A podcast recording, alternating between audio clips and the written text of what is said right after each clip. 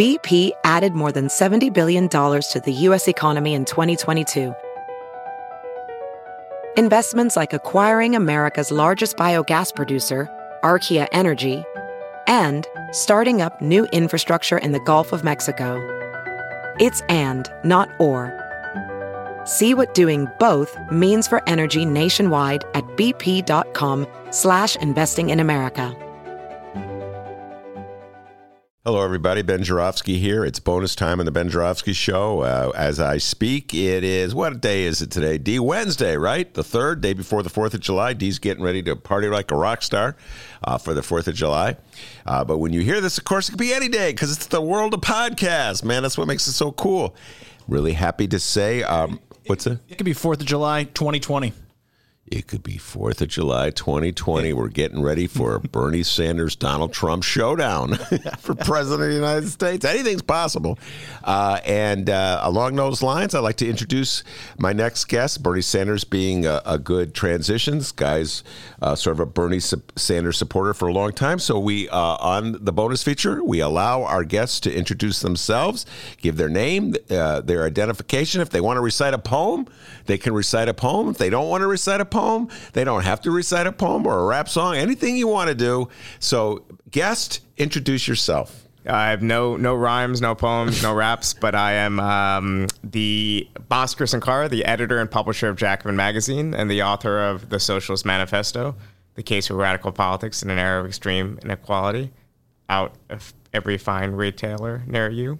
Yes, and the last time Bhaskar was in the his uh, return visit to the show. He lives in New York, but he's been in Chicago twice, and God bless that. He's on the show the second time. The first time you're here was on a book tour uh, promoting the book. The book is still obviously available, so folks can buy it, read it, etc., and so forth.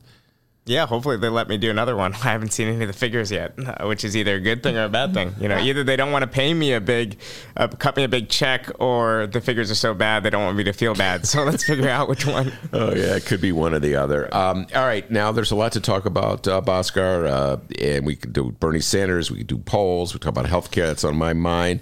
I got uh, some a few quotes from various New York Times columnists. I'd love to run by you, get your thoughts on. Talk about the state of democratic socialism. But before we do any any of that.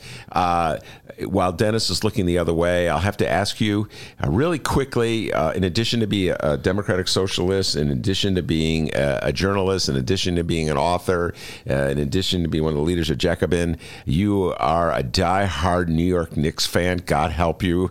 Uh, I'm a beloved. My my team at the beloved Chicago Bulls.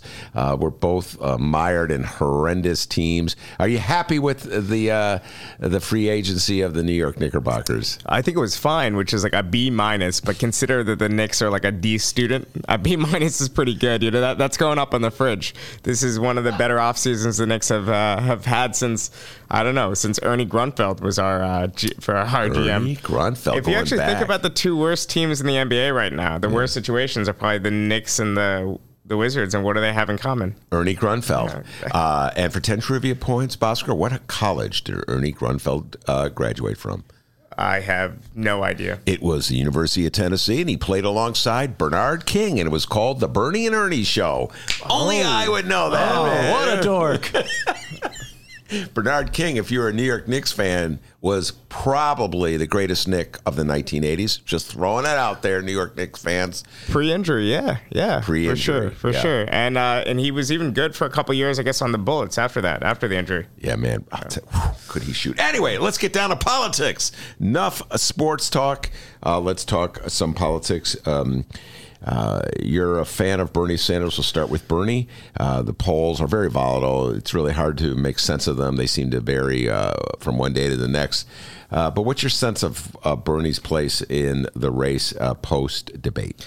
Well, I think you've seen a flattening of the race after the debate, and it's really up for grabs. I would say Bernie, Biden, Harris, or Warren seem like they're all contenders, and we'll just have to see how it shakes out. One thing about the race is that Biden was very far ahead but people didn't particularly, they weren't compelled by Biden. I think one of the key things that Biden had going for him was this association with the Obama record. People still really like Obama, but now that people are starting to dig into the Biden record, the pre Obama Biden record, they're not liking what they see. But they were willing to still vote for him anyway, because you won't be able to convince a let's say a black woman. You won't be able to convince a black woman who votes for the Democratic Party, your average black woman voter, that Biden's a, a racist or a sexist when he's up against Donald Trump. Because you might have some doubts about some things that Biden's past, but you know for a fact that the person in the White House is, among many other things, a racist and a sexist. So, I guess the the real puncturing that's happening now is that people are seeing him crumble during the debates. They're seeing him commit gaffe after gaffe. Biden, you're talking yeah, about. Biden. Yeah, Yeah, and they're, they're, they're starting to, I think, now question Biden's electability. And if that electability bubble bursts, what does he have left? Yeah. In other words, yeah, I know exactly the point you're making. Uh, in that regards, is a repeat of Hillary Clinton, where so many people uh, were telling me, "Don't vote for Bernie Sanders. He cannot possibly beat uh, Donald Trump." And so, the pragmatic choice, the practical choice, what happens? She loses to Donald Trump. Uh, and so, once it gets a repeat with Joe Biden, he's the pragmatic, practical choice. Uh, and if you doubt his electability, you're right. What uh, purpose would you have? So, so yeah, we'll see what happens now. By the way, I'll go take one step further. Uh, it's a tangent here, but let's take that step. Uh, one thing I've noticed just having a talk show and having so many Democrats coming in, there's sort of a rethinking about Barack Obama. Now, you were saying, well, there's a rethinking of Joe Biden. People are taking a look at Joe Biden's past. There's a rethinking of Barack Obama that's been going on for a while. Uh, and uh, many of the policies and initiatives of the, of the Obama years uh, don't seem so promising in this current Democratic uh, cycle. The Democratic Party has moved to the left where Barack Obama was. Yes, for sure. But also the environment is a little bit different, right? Coming out of the Bush years, certain constraints and pressures that he's that he, he's under, and that's why even Harris right now, she's getting uh, under a lot of flack for some of her record as a prosecutor and some of her early days as a politician. Now, a lot of the stances she's taking, I personally find important. So there was this um, her stance on truancy, where she was advocating throwing young parents into prison, parents barely trying to survive and earn enough for their families if their kids uh, didn't show up at school. All these other stances were, in fact, pretty common among Democrats in the 90s and 2000s. So, what were generic mainline Democratic positions are now seen as kind of abhorrent positions. And this is reflection of a really big shift in the party. And in theory, it should benefit Warren and Sanders.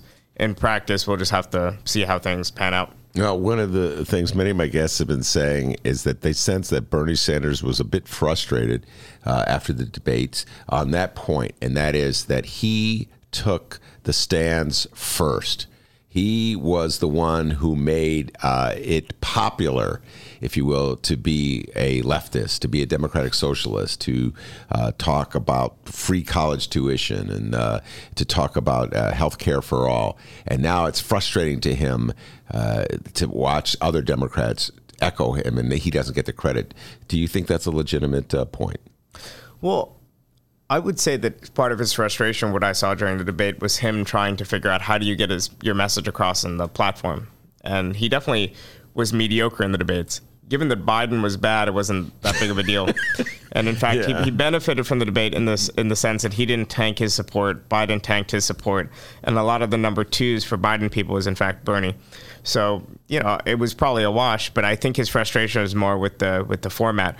But yeah, I mean with some of them if they start saying the same thing as Bernie, then for casual Democratic voters who are who are just tuning into the elections right now, they're not people like me and you who have been obsessing over the, the set of candidates for the past few months.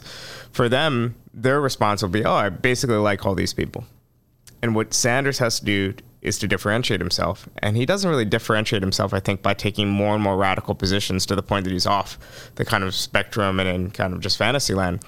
I think what he has to do is say, my view of change and how change is made is different. You know, I believe that change is made when millions of people unite together and fight in a different way. I don't believe the change is made just by electing a president. So I think messages like that would really differentiate himself in the field. And he didn't really hear it. Even, you know, uh, he just had a few stumbles when he had slam dunks. He didn't, you know, he wasn't terrible, but but I think he needs to sharpen up and make a better performance in the next in the next debate. Well, that is uh, the one point he made, uh, and it, it it it really strikes against the cynicism that's so embedded in Maryland politics. And I say this, Bhaskar, uh, having lived in Chicago for so long, there's such a prevailing cynicism in the city of Chicago as to what you can accomplish uh, as a voter. The old saying here is, "You can't beat City Hall." Uh, Bernie's response at the debate, and I, I can't remember if it was a health care issue or tuition, free tuition issue, was to say, uh, yes, we can make this happen, but we have to have, I don't know if you used the word revolution, but we have to just have a fundamental change where the people unite to uh, defy big pharma and the powers that be, et cetera, and so forth. How do you think that kind of rhetoric plays uh, in America today, the America of Donald Trump? Well, I think people are ready for, for a change, and I'm of two minds. Obviously, my message as a Sanders supporter is that yes, people want to hear this. They want they want anger. They want to upturn the establishment. My only fear, to play devil's advocate, is the idea that after the change of 2016, after rejecting the establishment candidate and picking this buffoon that we have in the White House now, that people might want to return to normalcy. You know, people just want things to work and often, when you're subjected to new forms of misery, the thing you want back isn't a utopia free of the misery. It's the familiar miseries of the past. and I wonder whether that, yeah. that's the case for Biden, right? We know what we're going to expect from Biden presidency. For a lot of Americans, I have deep faith in the ability of Bernie Sanders to enact change and to break through a lot of the kind of gridlock and roadblocks that have that have impeded progressive change in the past. But he's going to need to convince people who who aren't already the the converted. And the thing he has going for him at the moment is that he has a solid 20% of the Democratic electorate that I don't think is going to break with him. I think that 20% base that he has is more solid than the 20% base of any other candidate. Or he might even be the only other candidate other than Biden with a 20% base. The question is can he win over the waffling people? Can he become the number two choice of Warren and Harris voters? Um, and if we're setting us up for a divided convention, meaning um, there's no candidate with the majority of delegates, but maybe there's Warren, Harris, Biden, and Sanders with delegates, mm-hmm. is Sanders a natural compromise candidate, being the most far left candidate, being an older candidate, you know, the oldest candidate in the in the race. So I think he needs to find a way to win outright and position himself in such a way that he's not only winning these early races um, in Iowa and elsewhere, but he's also convincing Warren supporters that he should be their number two choice. No, I just thinking about what you just said and the, the, the thought of a divided convention uh, a year from now in Milwaukee uh, with Bernie Sanders, Biden, Harris, and Warren. Um, I would think I'm just anticipating this uh, there would be a stop Bernie movement. No doubt in my mind, uh, the establishment of the Democratic Party would rear up. You, we cannot allow Bernie to be the candidate. He'll be a sure loss. I could hear the rhetoric already. I mean, just right now, the way you presented that. Uh, and um, they may steal some of his ideas, but they will not allow him uh, to be uh, the front runner, the fight like uh, with with all their power against that. Do you, do you, do you have the same sense that I do than that? Yeah, it's also funny because the Democrats already have a House of Congress, so it's funny because on the debate stage, all of them are, are saying a lot of great things, or most of them are right, but it makes it seem like them being in power just theoretical in cities across the country, in states across the country, in the House of Representatives, Democrats have a majority. You know, where is this actual progressive action? So you could say a lot of things, you could put a lot of nice things on your platform, but you actually have to be willing to fight and get it enacted. So all of them, for example, are talking about financial reform. Now, I think Warren or Sanders would get it done. Why do I have some doubts about about Mayor Pete and about uh, Harris and others? Well, they're literally doing fundraisers with the banking industry. Harris just had um, the Wells Fargo uh, one of the Wells Fargo executives who was uh, behind the cover up of their uh, fraudulent accounts um, scandal, you know, to host a fundraiser with her. So, you know, I'm I'm skeptical about that. Obviously, when it comes down to 2020, the mission is get rid of Trump at all at all costs. But um, you know, we could see the nightmare, slow nightmare, kind of playing out right now. Uh, and to a certain degree, I don't know if we followed this. There was a vote in Congress last uh, last week or a few days back, Nancy Pelosi was uh, incapable of getting through a provision uh, that would put uh, modifications on how Donald Trump spent money at the border.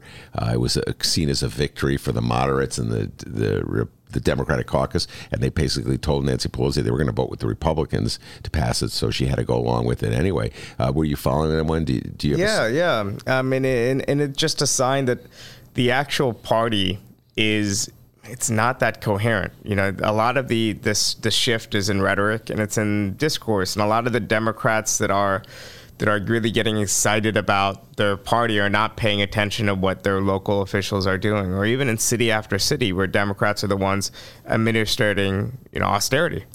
You know, you you would you wouldn't think that if, if you're in a city like Chicago, obviously there's bigger things at play, but a lot of the problems at the state and local level have been born out of Democratic Party administrations, and we've been just caught with this blackmail because we know it'd be so much worse if Republicans are in power.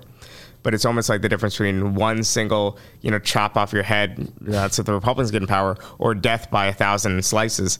And obviously, I prefer the thousand slices because at some point on the count to a thousand, you might be able to stop it. But you know, you can't really blame people for not wanting to turn out, and that's how the Democrats are going to win, uh, win or lose the next election. It's going to be whether or not people turn out and vote, because your average working class voter, black, white, or Latino, is not going to vote for Donald Trump. That's not really in the main. Obviously, many of them will as individuals, but in the main, they won't be voting for Donald Trump but many of them might not want to go show up and vote for a candidate they don't believe in. If they get off of work at seven, they don't even get the day off. They have two hours to wait in line. They have to take care of their kids. They have all these other things. You have to convince someone that it matters for them to to sit in that line and you know and wait. Uh, and uh, before we leave uh, completely uh, the the previous the, the debates, get your thoughts on some of the candidates. You you mentioned four uh, that I presume you think would are the most likely to be the uh, the nominee: Bernie, Biden, Warren, and Harris. The four that you mentioned. I just took notes in here. Let's talk about some of the other fringe candidates. Get your thoughts on them. I'm curious. they're on the top of my mind. Marianne Williamson. What are your thoughts about her? Well, she seems like a bit of a kook. I'm sure she's a very creative mind. Yeah, I actually don't know her work, but it seems like she her presence in the debate did not seem particularly useful, and it kind of I don't know she seems like a bit of a crank politically. I have no strong opinions on her, strongly or positively, you know, positively or negatively. Well, the, the Republicans strategists think that she's a detriment to the Democratic Party, and as such, they're advising uh, Republicans to donate to her campaign so that she'll meet the threshold to be eligible for the next debate. Uh, do you share that view? No, I mean it's just one candidate among many. It's a huge field, and people see the Democratic candidates that are actually in the media. If you think about all the kooky Republican kind of runs and bids, you know Herman Cain and whatever else, like it wasn't a detriment to the Republican Party, and also as Americans, we're kind of eclectic, weird, violent people. You know, we we we are very very hard to offend and horrify. And somebody out there who believes in like healing crystals and the power of the mind or whatever yeah. else is not really going to turn off Americans. In fact, there's probably a good 10, 15 percent of Americans that believe in her. You know. Well, I I have to say. Uh, I, I am delighted by her presence in the race. It's a conversation for another time. I may be like uh, the, the, the few people in the uh, in the country who think the New York Knicks benefited from their recent free agency. That's how I kind of view Marianne Williams, and I welcome her participation. Uh, I know so many people. I have to tell you this, Bhaskar, who are like Marianne.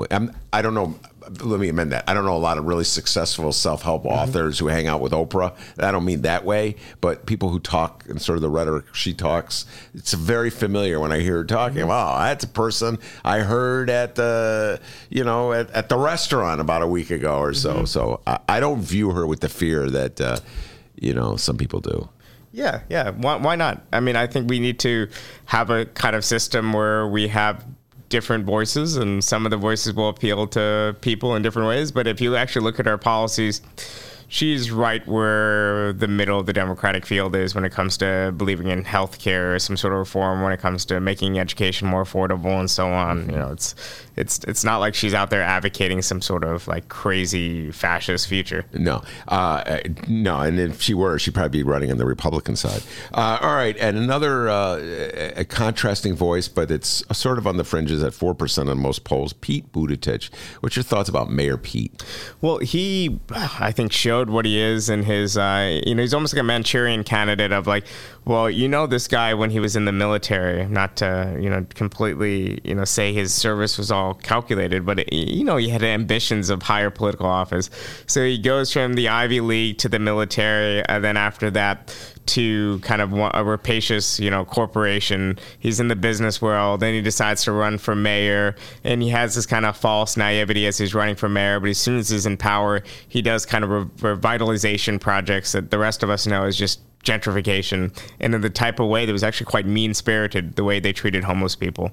And obviously when there's development there's going to be displacement and that's common with many mayors in many cities across the country. But if you actually look at the accounts of the way homeless people were treated in south bend it seems like there was a particular kind of vitriol um, about it. And you see it now with obviously the way he responded to the the police shooting in south bend. And yeah, I mean, it seems to me he's what neoliberals think um, think we want. You know, let's let's walk it back. Let's run back the same formula, but this time we'll make sure it's someone younger, someone in their 30s, and we'll make him a vet. Well, he'll be gay, which will help in the primaries because he'll seem more progressive than he is. Because maybe some people will vote just on the basis of identity. I don't think that's true if you actually look at how poorly he's polling.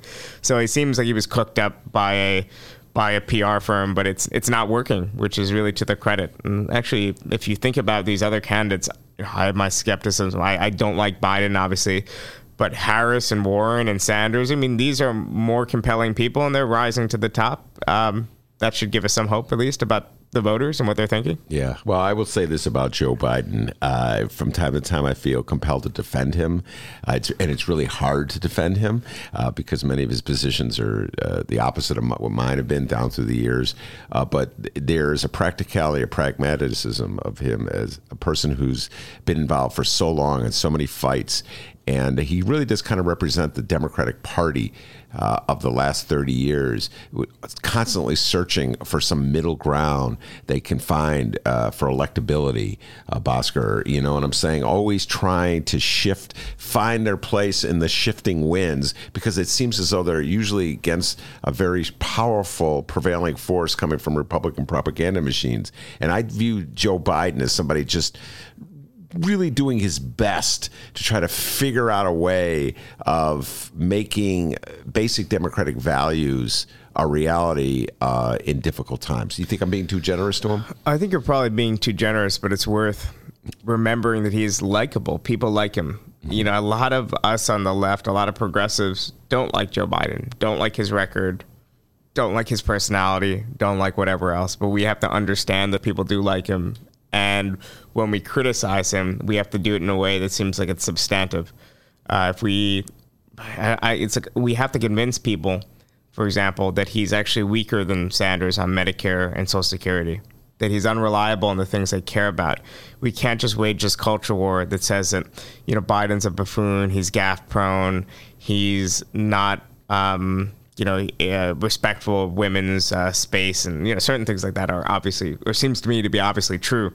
But when, when we think about how we're communicating to the probably one third plus of the Democratic electorate that's going to vote for him and the two thirds plus that actually like him, we have to modulate our rhetoric and the type of rhetoric that works online when it comes to rallying your base and denouncing another candidate doesn't work in face to face, day to day conversations. So I'll give him that much, but no more. Okay, all right. I, maybe I am being too tolerant of uh, Joe Biden.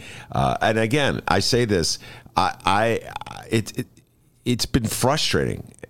I, I remember the, the role he played uh, in the Anita Hill hearings and his efforts to seem so, uh, what, nonpartisan it they, it's almost naive. It is naive. Well, it's look, not it's not naive so much. I really do think that he's someone who always wanted to be part of the club.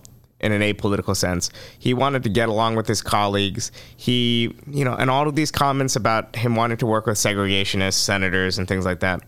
Yes, they've been somewhat overblown, but I think the important context isn't that Biden was an out and out racist, which I don't think was true, is true. But I think what is true is that he wanted to be collegial, that he wanted to be part of the club. He didn't want to be ostracized. Bernie Sanders was an outsider from the very beginning, from the very time he got into Congress. He's hated by a lot of his colleagues. You know, that's why one reason why I do think it's going to stay pretty friendly between him and Senator Warren is that this is one of the few friendships he's had in the in the Senate. And they do generally really like each other and like their each other's companies, uh, both you know personally and obviously they agree with each other on a lot of policy. But uh, but Biden never wanted that. He always wanted to be chummy. He always wanted to be part of the club. And that led him, I think, to just believe in this establishment that, in fact, a lot of Americans now, at this point, despise. Someone like Trump, you know, this is a man who we hate his convictions, but at least he has the courage of his convictions.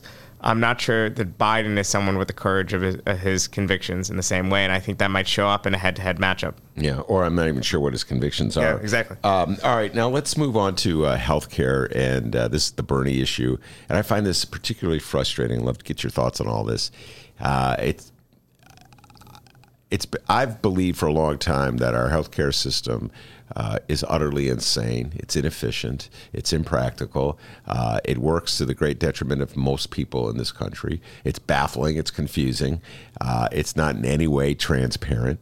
Uh, there's no reason, practical reason, why anybody would want uh, to keep it the way it is. I think that Bernie crystallized uh, some obvious truths in 2016 when he very forcefully and uh, uh, clearly, without any hesitation, said we have to go to a single payer plan, Medicare for all, whatever you want to call it. Uh, and and yet, there's this hesitancy on the part of so many people in the Democratic Party, uh, so many pundits, so many other politicians and and and they they come back and they say you cannot you cannot have a a, candidate running on replacing private insurance with uh, Medicare for all. You cannot. Yet the best you could say is we'll give uh, people a public option, but you cannot. That's you're taking something from people that they want or believe in and replacing with something that scares them. When you hear that kind of rhetoric, what's your thoughts? Well, if you actually explain to people that we want to keep your doctor, you can still see the doctors and specialists you see. The only thing we want to get rid of is this middleman that you have to deal with. You know, the middleman that charges you deductibles, the middleman that charges you a monthly premium, the middleman that you sometimes have to get referrals or pre authorizations from in order to just see your doctor. If we explain it that way, then a lot of people, most people in polls, 66% uh, of people are, are ready to get rid of private insurance. And I think we need to make very clear. And also, I think Sanders needs to just remind people over and over again you know, we're not going to interfere with your doctors. You can still see your doctors. We're going to make it easier to see your doctors. And also, we need to make clear that, in fact, this isn't a tax. You know, when, when Sanders gets a question, well, doesn't this mean it's a tax on the middle class? He just needs to say no you know, he, he, said the opposite. He, he said the, the, opposite. He said the, the opposite, and it doesn't make sense. Yeah. yeah. it doesn't make sense at, at all. um, so, um, and I guess what he was saying technically is that yes, it might be more of a tax, but you also have more savings, and at the end of the day, you'll have more money in your pocket. But if the net benefit, if the net effect is more money in your pocket, then it's not a tax. Yeah. And considering all the lies that Trump and other politicians have gotten away with saying, you would think that Bernie would just be confident enough to just say, you know, the the broader truth, which is that no, it's not a it's not a tax. But but I think that we I don't think people are very wedded to their insurance companies, um, and also people who have Medicare might know there's actually a role, important role for supplementals. So my dad's on Medicare, and I believe he has like an Aflac or something, you know, supplemental plan, and I believe for dental and vision or whatever, uh, whatever else.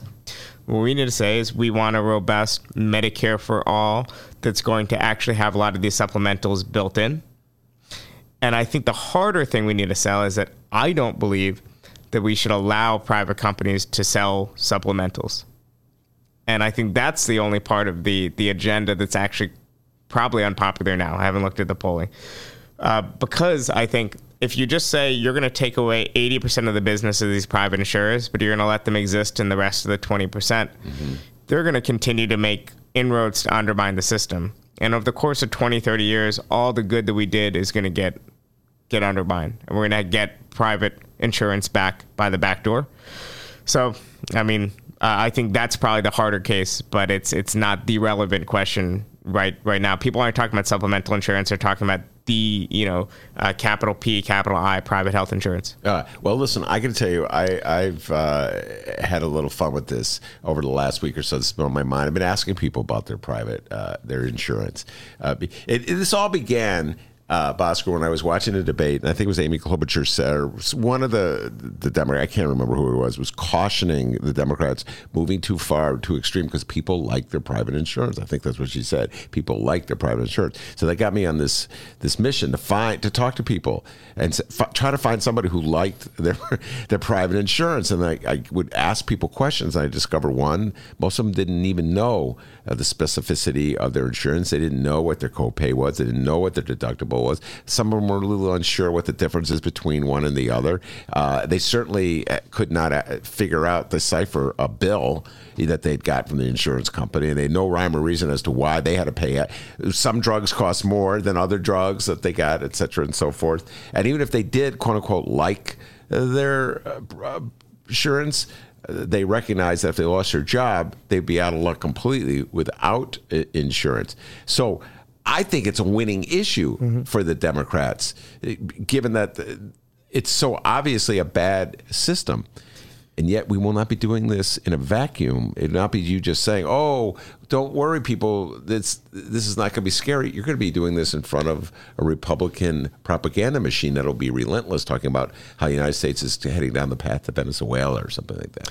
Well, they've already been doing it, right? They've already been hit. They already used that ammunition on Obamacare that was their mistake because Obamacare was basically their plan, and they used all the ammunition, they used all the attacks. They called everything Barack Obama you know, a, a man for all his per- personal virtues is a you know centrist. They used all his am- their ammunition, calling him a, a radical socialist. So what are they going to do when an actual socialist socialist is up against Trump? You know, the, the word has has less punch, less less bite than it used to. So I think when it comes to at least Senator Sanders and Biden their favorability and unfavorability rate is basically what it'll be until the very end because almost all Americans are familiar with them. Actually, in a lot of polls, more Americans by a small margin are familiar. It's within the margin of error, but uh, with uh, Sanders than Biden, which is just baffling if you consider he was that is bizarre. yeah. Um, so yeah, I, I think we're gonna we're gonna have these attacks, but the real attacks I think will be when we try to get it passed through uh, Congress because it's not just a matter of convincing the American public in a presidential election, and they already hate Trump, so it's going to take a lot to convince them to vote for Trump. But all they need to do is convince 10 Democrats in swing states, 10 vulnerable Democrats in both both houses to break with their their party and break with a, a plan that'll give us Medicare for all or even a public option, and instead settle for a compromise like investing more money into Obamacare, which could be another way of giving a subsidy to private insurance companies. And I think that's a real danger because, you know, people also don't like Obamacare, partially because of the, the personal mandate. You know, they, they feel like it's a regressive tax on on poor people. And, and, obviously, we know the intent of the policymakers was just to find ways to use carrots and sticks to get everyone in the same kind of pool to lower costs. We, we know that the attempt wasn't malicious, but that's how it feels to most people. Well, uh, you mentioned the insurance company. That's another point. Obamacare was set up right on a Republican model uh, in, in, order to uh, avoid the counterattack that the Clintons faced when they tried to put their health care plan through in the early 90s, and the, and the insurance industry rose up angry.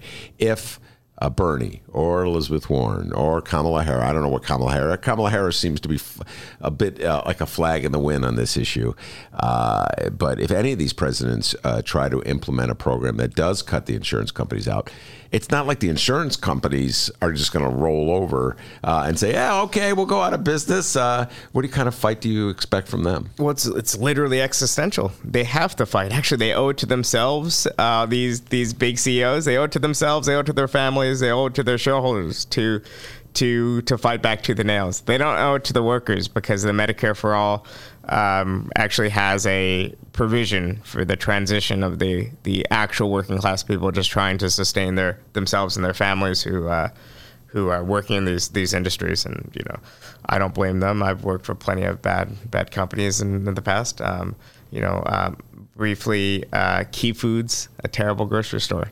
Uh, Back in the day, um, but yeah, I think I think that that um, they're going to put up this fight. I actually think Harris is actually fairly reliable on the issue of healthcare. At least she had she had been up to this point. In many ways, she was more consistent than Warren. Yeah. But now there's been kind of a reversal where she's been backtracking since the debate, Yeah, and yeah. Warren has actually actually stood very firm during the debate and has been trending in the right in the right direction. And um, yeah, we'll see what, what, what happens and how this will play out. But you can't go the route of preemptive compromise. And this was the important progressive critique of what President Obama did. He went in taking things off the table. A public option even was not seriously on the table. And if you if you preemptively sit down at the table with companies and say, well, this is what, what we'll accept and it's it's giving them already 70, 80% of the pie. They're just going to ask for 90, 95%. percent And we're now responsible for the worst parts of the private insurance industry. So if you're a progressive and you're not for the immediate repeal of Obamacare, which I am not for, because that would mean people throwing off the Medicare, um, Medicaid expansion, and things like that and also even other clauses that do matter in people's lives, like pre-existing conditions and so on. You know, you're now stuck defending a system that people associate with them paying $400, $500 a month for a plan with high deductibles that they can't even afford to use. Mm-hmm. So we're now in the worst positions where our hmm. so-called socialist healthcare Yeah. reform is now associated with people paying lots of money. Meanwhile, the money is all going to these private insurance companies that were rallying against this health reform to begin with. Yeah. So these companies have really, you know, have really benefited, and I think they pushed too far. You know, if they maybe agreed to a better form of Obamacare, if they maybe took measures to fight this cost spiral, it wouldn't have come to this point. But it seems to be the Medicare for all is an inevitability. Um, I wonder whether it's going to happen in the next five, ten years, but I think it's inevitability in the medium term. And I think you'll see within the next 10 years a large majority of Republicans even supporting Medicare for all. And you'll see a Republican candidate probably in 2024 come out, at least in the pack, somebody come out for Medicare for all. I'm sure. I am almost at the point that I believe it's the equivalent of Nixon going to China. That it would take a Republican uh, because the Democrats, th- there's such a large contingent of the Democratic Party that is so scared of being viewed as a Democratic socialist that they'll undercut the effort. This is the cynical part of me, the Chicago reporter part of me that's been watching politics play out in Chicago, where Democrats are constantly uh, backtracking, constantly selling out their values, constantly selling out uh, the key constituencies that they're supposed to be representing in the name of this larger good, like we are talking about with Joe Biden. And uh, I, I could see that as as impossible as it is right now to predict that, Oscar, because I, I don't know if there's any Republican in America uh, who has a, a, a health care plan, any Republican elected official who even has a health care plan. Romney, I think, is who invented Obamacare when it was in Massachusetts. Uh, he even he was against Obamacare. I don't know if there's a Republican, but you're right. As, as impossible as it is to imagine, I I wouldn't be surprised if it was a Republican who came up came up with it. Do you know any Republicans right now who are advocating for health care? Well, there's a lot of plans coming out. There was a Schumer plan. There's a few other plans cooking up. Actually, In fact, uh, Mark Cuban, I know, is working on a Mark healthcare. Cuban, the Dallas the Dallas Mavs guy. I'm not sure whether this is public information yet. I'm not sure he'll mind. He sent me over a draft, actually. Um, oddly enough, one of the stranger exchanges I had of the past week or so of a healthcare plan he's working on. And essentially, a lot of these plans, the gist of them, I won't go into the details of, of drafts or things like that, but the gist of a lot of these plans is we're going to secure 100% access. We're going to make sure everyone has health insurance but we're going to do it with lots of market mechanisms. And it seems like a complicated, wonky route with the best of intentions in some cases. It's going to end up just like Obamacare. It's just going to be confusing, impractical, whereas the whole virtue of what Sanders and Harrison Warren and all these other people are signing on to Medicare for All is is it's an existing system that covers a very large percentage of America. Mm-hmm. And we just want to extend it out. We know the logic of it works and we know the model works in other countries like our Canadian, you know, friends. And we want to have that system and then also expand it out a little bit to cover things like dental and prescription drug coverage. And then we're still going to have to tinker with the system because there's a cost spiral. There's a there's a problem that's going on beyond just getting people covered. We need to find a way to make sure that the cost of hospitals, which will still be private under a single payer system, a lot of these hospitals will be mm-hmm. private, that these costs just don't continue to rise. One of the ways we'll control the costs is by having a single payer, by having kind of a big body that can negotiate with these with these hospitals. Mm-hmm. But there's there's other things at, at play. So I don't see it as kind of the the end point. Then we also have to think about how do we fund our VA system. You know, the VA is a really interesting thing because the VA really did work for a while the VA was kind of a system that was like our American National Health Service. It was like mm-hmm. what they have in the UK. The government would provide for those who, who've lost, you know, been injured in, in wars, would provide them with quality care. The care would be provisioned by the government. They'd be not have to worry about pay. It'd be high quality. And it's not charity, it's something that they earned through their service. That was the logic of it. Yeah. And it's that classic example of a program kind of working and needing some improvement. Needs a little bit more funding to really work, but it's kind of working. But instead, they cut funding, they let the thing dilapidate, and they say, oh, look, that's proof. Mm-hmm. You know, a national health service would never work. Government run healthcare will never work. Same thing with public housing. They did in Chicago and cities like it. They let it dilapidate, then they say, "Oh, look, it's proof. These it's a- people can't can't take care of their own, you know, buildings, and and you know, public housing doesn't work." Yeah, yeah. Uh, I will say this about the VA. Uh, Given everything you just said, I just, it's just fresh in my mind. It's just a story in this. Um, it if you have emergency, you have emergency uh, medical emergencies that need to be taken care of. The folks I know who've gotten uh, taken care of at the VA, great service, not a nickel. Doesn't co- I, I, a dear friend of mine, open heart surgery and brain surgery. It doesn't get more serious and more major than that, Bhaskar. And VA covered it both. The surgeon who operated him uh, was a surgeon who was on loan from a, a, a private hospital just down the road from it. So everything, and this, I'm going to close with the, get your thoughts about Bret Stephens from the New York Times, but I believe that part of the effort, the propaganda machine that the Bernie Sanders of the world are up against when they try to get America to come to grips with its insane healthcare system, go to a single payer, is a distortion of what the VA system actually is. Do you follow what I'm saying? It's part of the fear mechanism, scaring people. The, you're going to get the VA. You know what I mean? Like people don't even know what it is. Like public education. You know, oh no, I don't want to go to that school. Do you follow what I'm saying? Yeah, exactly, exactly. And it's it it it kind of completely disproves the idea that Republicans actually care about veterans because they treat veterans like they treat fetuses. And that once they're they're kind of a you know in a faraway place and they're you know uh, like uh, like like you know they care about the unborn and they care about the soldiers when they're actually deployed but then when they become actual problems when they're out in the world when they're kind of like young children or when they're back home you know serving then they have nothing but contempt for them you know, and this is the logic of, of republicanism. You know, this is the logic of what, what they do. It's all rhetoric. You know, they, they say they care about these people. They won't fund them because they have an ideological incentive to kind of let these institutions rot. All right, and uh, to those lines, uh, I'd like to uh, get your thoughts on something that Bret Stephens wrote uh, in the New York Times. I've been sharing this with uh, many of my guests. Uh, apparently, I'm one of the few people of the leftist persuasion who reads people from the right. I do it to see what they're coming up with, see what ideas they are, what counter arguments are out there. As such, I am a regular reader of this gentleman named Bret Stephens, who is a right wing correspondent for the New York Times, columnist for the New York Times. Uh, and in the aftermath of the debates last week, uh, he wrote a column uh, where uh, he essentially was saying that the Democrats have uh, cut their own throats, so to speak. Their performances have alienated and isolated them from the great majority of Americans who will now be uh, frightened into voting for Donald Trump. And this is what he wrote. I will read it to you. This is the words of Bret Stephens. It's not the words of me. I'm reading, I'm quoting Bret Stephens, a writer for the New York Times, which is one of the biggest newspapers in America.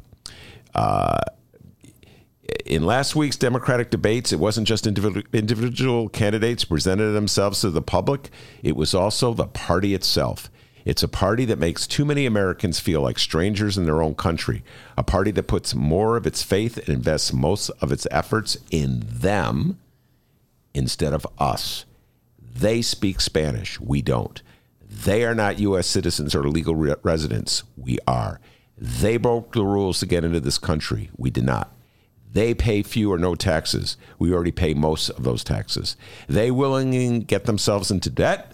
We asked to write. We're asked to write it off. This is so funny. Donald Trump talking about getting into debt. Anyway, I'm sorry. Uh, they uh, they don't pay the premiums for private health insurance. We're supposed to give up ours in exchange for some VA type nightmare. They don't start enterprises that create employment and drive innovation. We're expected to join the candidates in demonizing the job creators, breaking up their businesses, and taxing them to their health. Your reaction? Well, I feel bad for Bret Stephens, and I feel bad for the 40% of Americans that are in the desert with him. And I say desert because in a desert society, you know, you uh, fight and live and you make marriages and you do all these things for, to fight for water, right?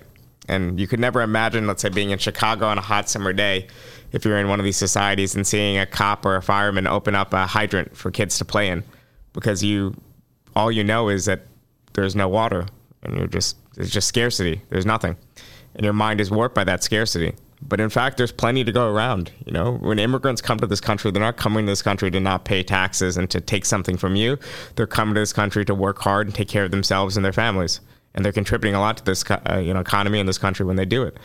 You know, I, I, think this this mentality of of war of all against war, war of all, you know, war of all against all, and so on. You know, this is just the mentality of of it's just a depressing kind of mindset. Imagine if that's your worldview. If you're going to sleep and you're not thinking about what you're going to do tomorrow, you're thinking about whether your neighbor is going to take something from you, and that's really what 40% of Americans think, and it's a shame uh, I think it, it's not at a even in a political sense, a moral and ethical sense, a wellness sense is just uh, a terrible mindset. So, you know, this this man, if I was a New York Times columnist, he's probably raking in what, 200, 300 grand a year, I'd be much happier. I'd be writing happy-go-lucky columns. I wouldn't be worried about anyone coming across the border and taking something from me. Yeah, absolutely. By the way, I presume he has an excellent health care plan as a columnist for the New York Times.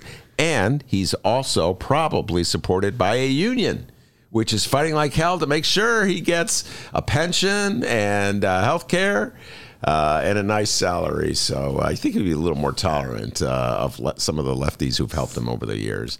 Uh, but anyway, that's what the Democrats are going to be up against, Oscar, uh, come next year's uh, election. It's already starting right now when you read columns like this. All right, very good. I want to thank you very much uh, for stopping in. I know you got a lot of things to do here in Chicago. Before I let you go, one more time, tell folks the name of your book uh, and um, where they, the name of your magazine and all that good stuff. Yeah, so check out Jacobin, uh, jacobinmag.com. It's a democratic socialist publication. So if you're not familiar with democratic socialism, you know, you might agree, you might disagree, but check it out. And the book is The Socialist Manifesto. Very good. Thank you so much, Bhaskar. I'm Ben Joravsky. See you around, everybody. Look around. You can find cars like these on AutoTrader, like that car riding your tail. Or if you're tailgating right now, all those cars doubling as kitchens and living rooms are on AutoTrader too. Are you working out and listening to this ad at the same time? Well, multitasking pro, cars like the ones in the gym parking lot are for sale on AutoTrader. New cars, used cars, electric cars, maybe even flying cars. Okay, no flying cars, but as soon as they get invented, they'll be on AutoTrader. Just you wait. AutoTrader.